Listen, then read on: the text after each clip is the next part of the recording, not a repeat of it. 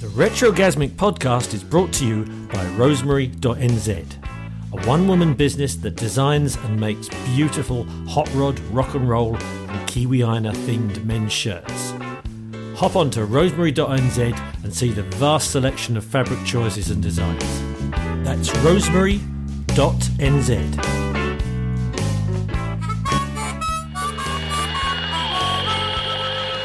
We interrupt this program to give you a bulletin just received from one of our naval units at sea.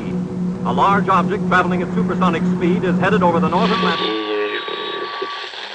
Once a normal, voluptuously beautiful woman, she drove into a nightmare of horror and saw descending from the sky reprendre votre thérapie, d'aller en Just a minute, ladies and gentlemen. I think something is happening.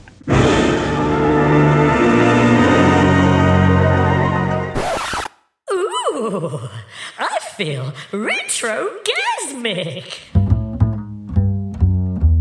Retrogasmic. Retrogasmic.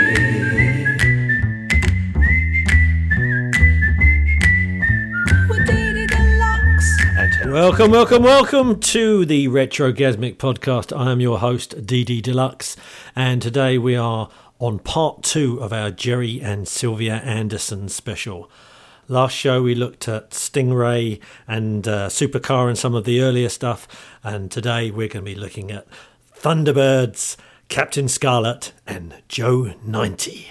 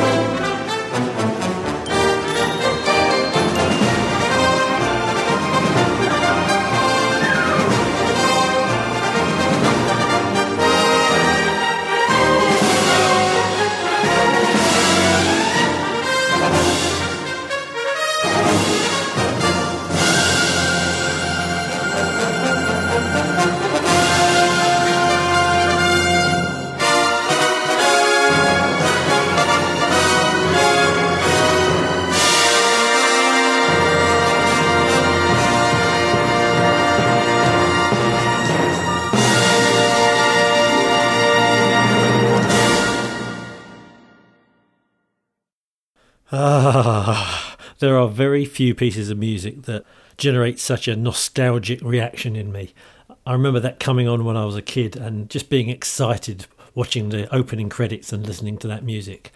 So, Thunderbirds ran for two series, that's all. Um, it was massively successful, But for some reason, the uh, after they completed the second series, Lew Grade, who was the uh, Andersons' financial backer, couldn't find uh, an American network that would take it on, and it just got cancelled. Absolute insanity. They made um, 32 50 minute episodes, and it was set in the mid 2060s again. For some reason, the Andersons liked that uh, 2060 date. Be interesting to see when we actually get to 2060 whether or not there are flying cars. Who knows? I had pretty well finished Stingray. I had the inevitable call from Lew to say, Can you come up tomorrow morning? I want to hear what you've got in line for me for the next show. But about three weeks before that happened, there was a mine in Germany which comprised a central shaft which went down to some incredible depth. And then every so often there was a gallery going this way and that way and this way, along which miners were hewing, hewing coal. And it's difficult to believe, but the mine was actually under a lake. And one day the bottom of the lake fell out and the mine was flooded miners were trapped underground and a long way underground. And so the story was on every news bulletin for about three weeks. And first of all, the mining engineers decided where the miners, or some of the miners, would probably be in an air pocket. So they drilled a small hole down and they found some miners down there. They dropped a microphone down and they were able to talk to the miners, but they couldn't get them out.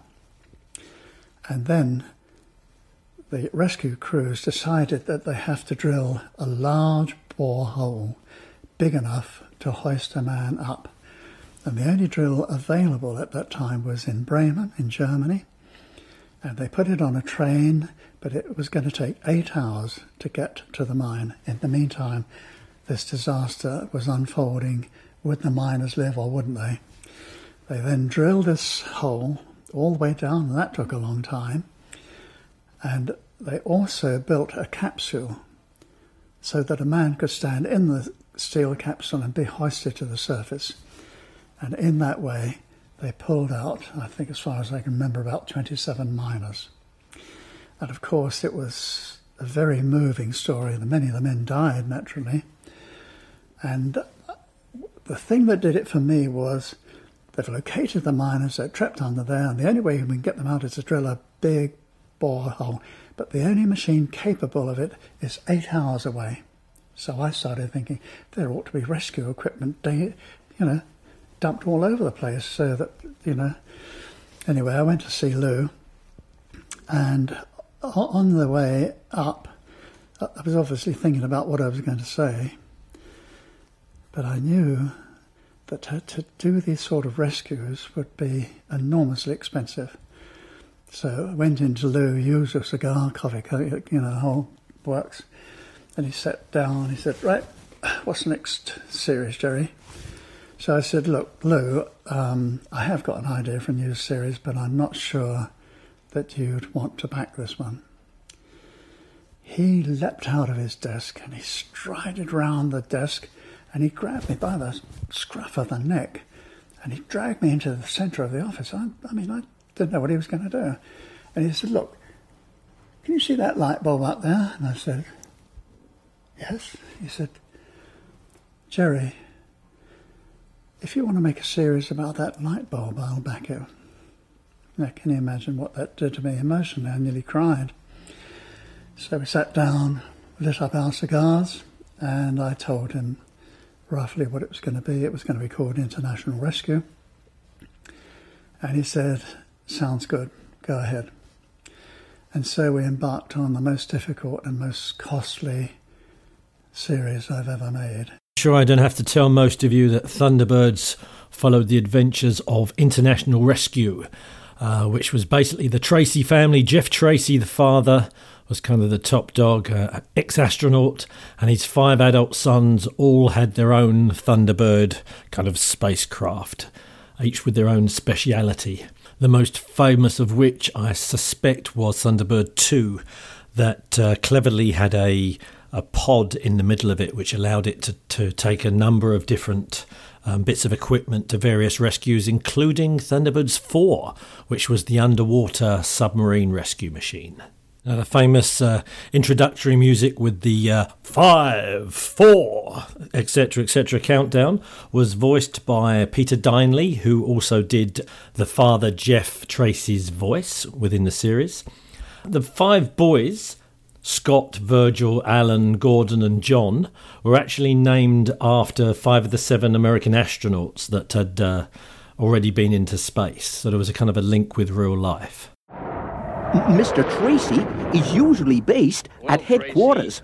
But when he and I went to check out a new monorail system, we found ourselves in real danger. Tracy, something's gone wrong. We're heading for trouble. And I mean trouble. The train hadn't been properly tested. We were running at full speed with no driver and no brakes. I'm gonna call the boys. It's too late. I realize that. But if you fail, we might need help after the crash. If we survive, how are you gonna call them without Grafton knowing that we're international rescue? Leave it to me. Another of the major characters was, of course, the stuttering boffin Brains, voiced by uh, TV actor David Graham. The, uh, the the look and feel of the character apparently was based on the American actor Anthony Perkins of uh, Psycho fame. Now, of course, we come to the lovely Lady Penelope Creighton Ward, who was the Thunderbirds London based field agent, and her loyal sidekick and butler and chauffeur Parker. Say, Dad, Penny's over in Delhi right now. What say we give her a call and ask her to investigate? Good idea, Scott. This should be just Penny's cup of tea.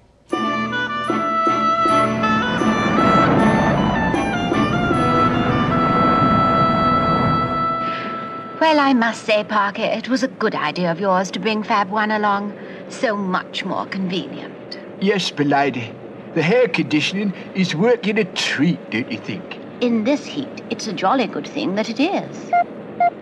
Oh, my compact. Hi, Penny. You may think this kind of strange, but we've been getting reports from the Everest area about this so-called abominable snowman which seems to be terrorizing the local people. Do go on, Jeff. I'm intrigued. I thought maybe you could go up and do a little investigating. But of course, Jeff, I'd adore to go up to the mountains. I missed winter sports this year, and I'd love to see a snowman, abominable or otherwise.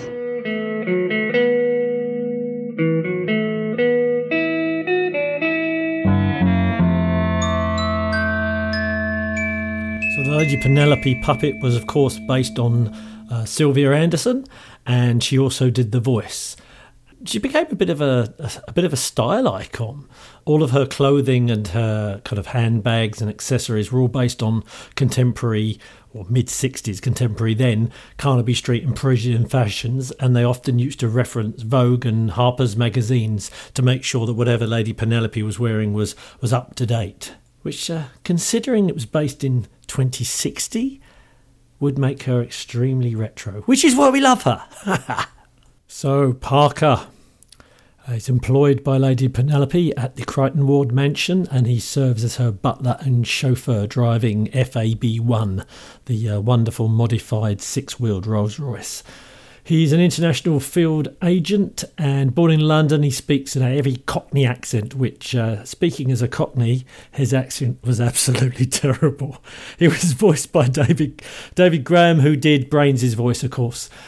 Or Lady Penelope was always trying to get him to speak properly. Yes, my lady, or yes, my lady. There's a couple of episodes where he is required to break into safes quite conveniently. Um, and there's a few episodes where you kind of get an insight into his uh, slightly unsavoury past. But all in all, he's a great character and uh, adds a lot to the fun of the show. Ooh, I feel retro-gasmic.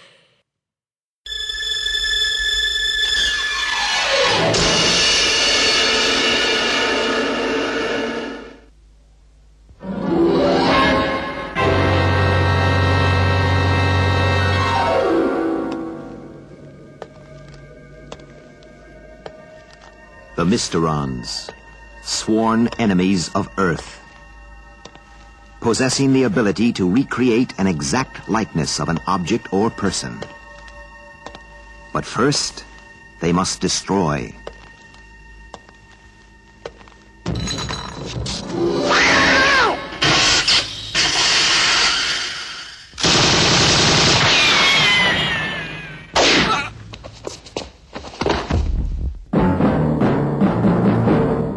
Leading the fight, one man fate has made indestructible. His name, Captain Scarlet.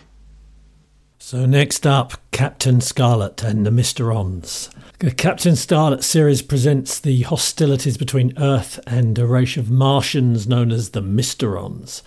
After human astronauts attack their city on Mars due to a complete mistake, which is you know, easily done, of course. The Mysterons declare war on Earth, and then every episode was basically the Mysterons turning up, trying to do terrible things, and Spectrum, who is the kind of the Earth security organization, coming to the rescue, led by the indestructible Captain Scarlet. This was very, very dark compared to the other series. Um, when I was a kid, I remember watching this and it was fascinating, and the puppets and the, uh, the, the you know the special effects were wonderful, but it was definitely a little bit disturbing. Um, there was a weird kind of uh, binocular shaped light that would pass over things. That was never really explained. And then this really deep voice would announce something terrible was going to happen. And then it would be up to the good guys to try and stop it.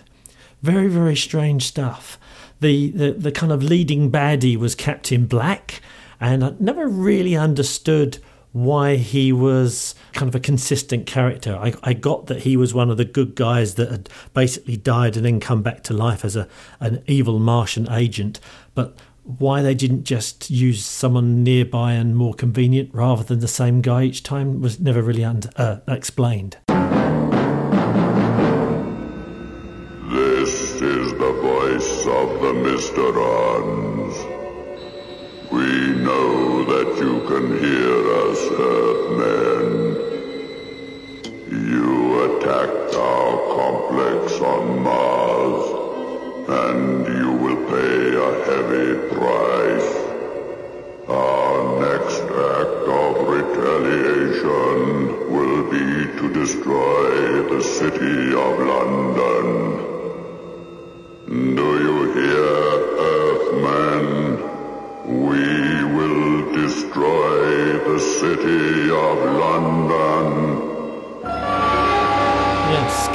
stuff.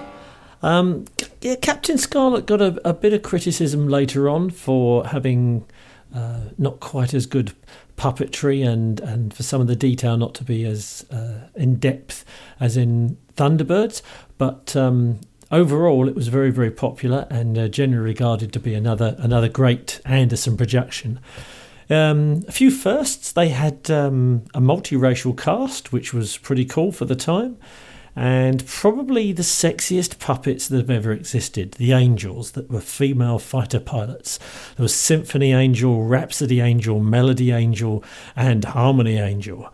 Uh, Sylvia Anderson did the voice of Melody Angel, and um, yeah, it was it was cool for girls at that time to have kind of strong leading roles, even if they were puppets.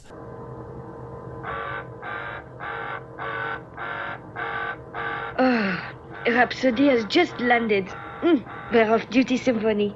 Oh, lead me to that room of sleep. Yeah, this four hours on, four hours off is sure tiring. Ah, where are Melody and Harmony? I guess they're still changing.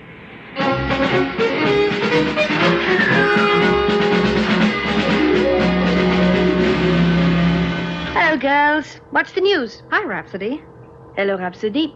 No news. Things are very quiet. Well, with Colonel White, Captain Blue, and Captain Scarlet away, I hope they stay quiet. They made 32 episodes uh, at a cost of one and a half million pounds, which works out about forty-six thousand pounds per episode, or two thousand pounds per minute, which at the time was the most expensive Anderson production to date.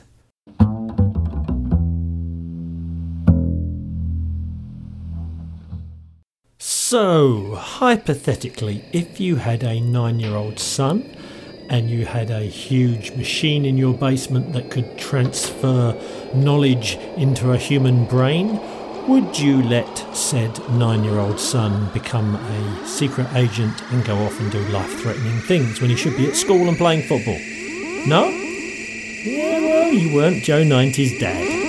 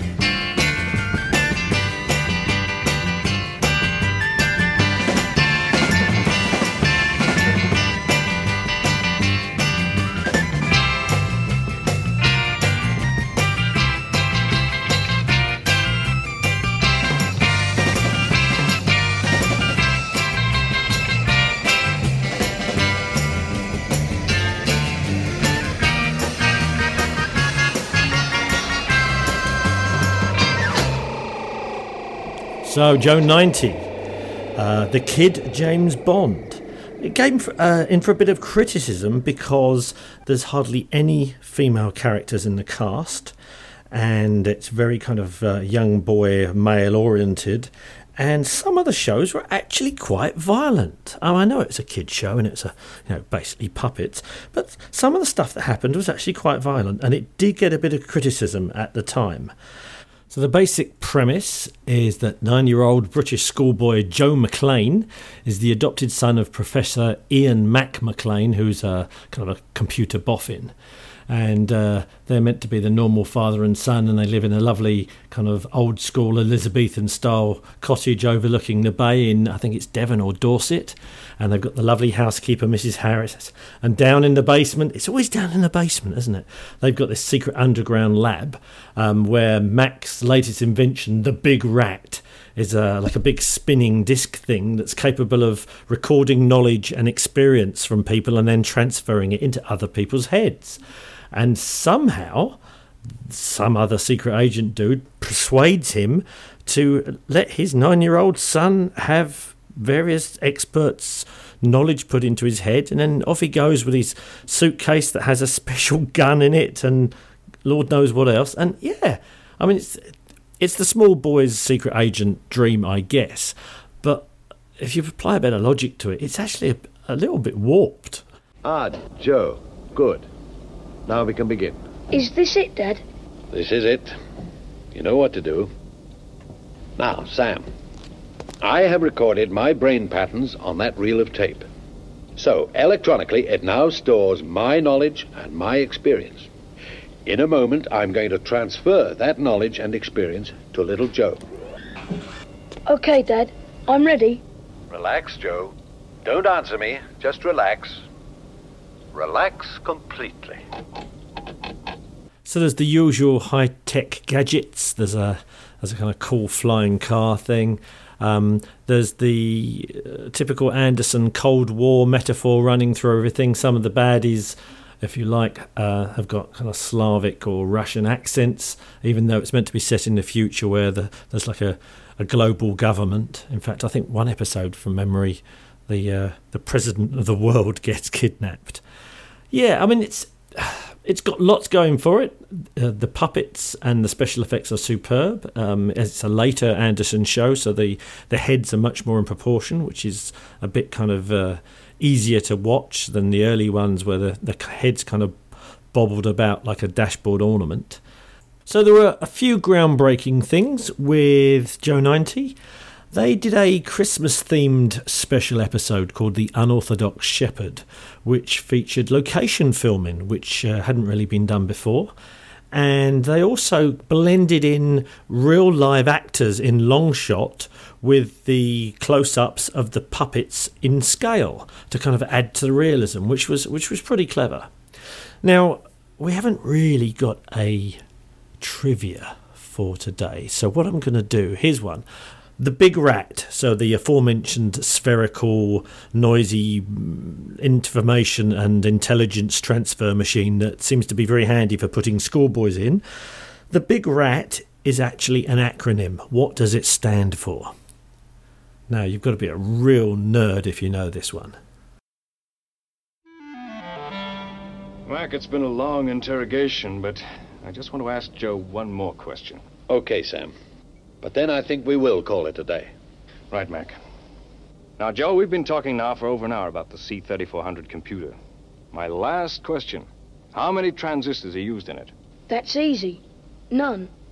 Pulsed light beams and integrated circuits make them unnecessary. Oh, Mac, it's incredible. Just incredible. Well, Sam, as far as I'm concerned, it's just a, a dream come true. How long will Joe retain all this knowledge?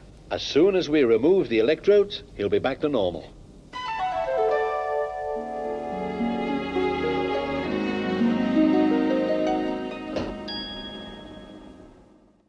So Gerry and Sylvia Anderson were married in November 1960.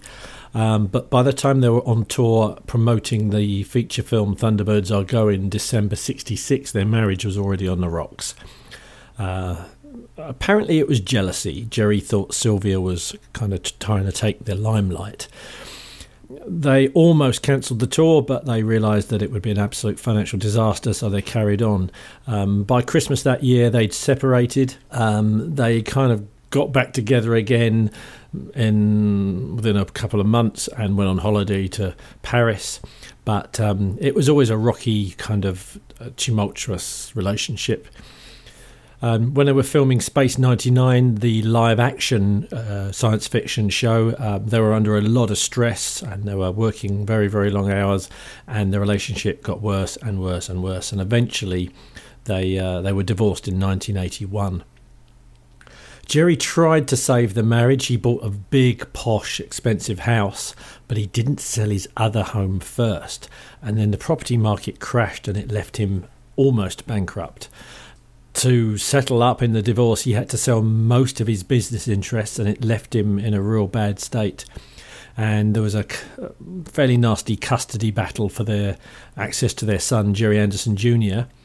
And um, even though he won the rights to see him on the day of the proposed first visit, Gerry got a letter written in his son's handwriting saying that he never wanted to see his dad again. So very, very sad, no matter what the stuff in the background, which I guess we'll never know. And it's not really our business, is it? It's always sad when a, a family falls apart like that. So, yeah, they achieved a lot of greatness, but behind the scenes, not a happy family.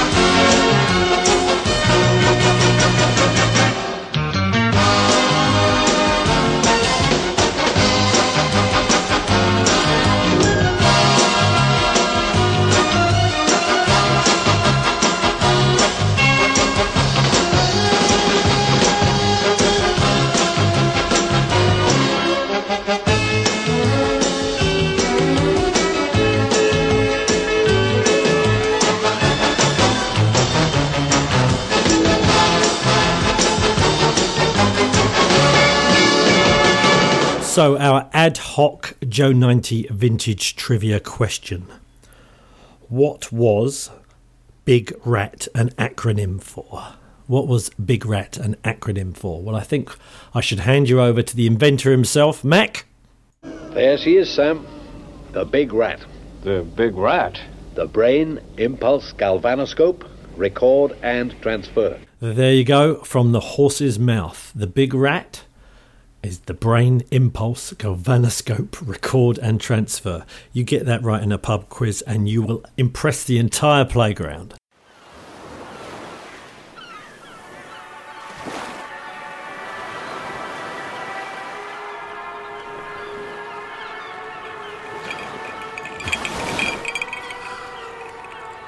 Ah, retrogasmic. So, once more, we'd like to say a huge thank you to our lovely sponsor, Rosemary.nz. Hop over there, grab yourself a handmade retro bowling shirt. If you're listening on iTunes, we uh, we were just outside one of the charts the other day, so uh, please keep leaving lovely reviews, uh, tell your friends, all that kind of stuff. We are going to leave you with another piece of music by the genius that is Barry Gray and his orchestra. This is a piece of incidental music called White as Snow from Captain Scarlet. See you next time.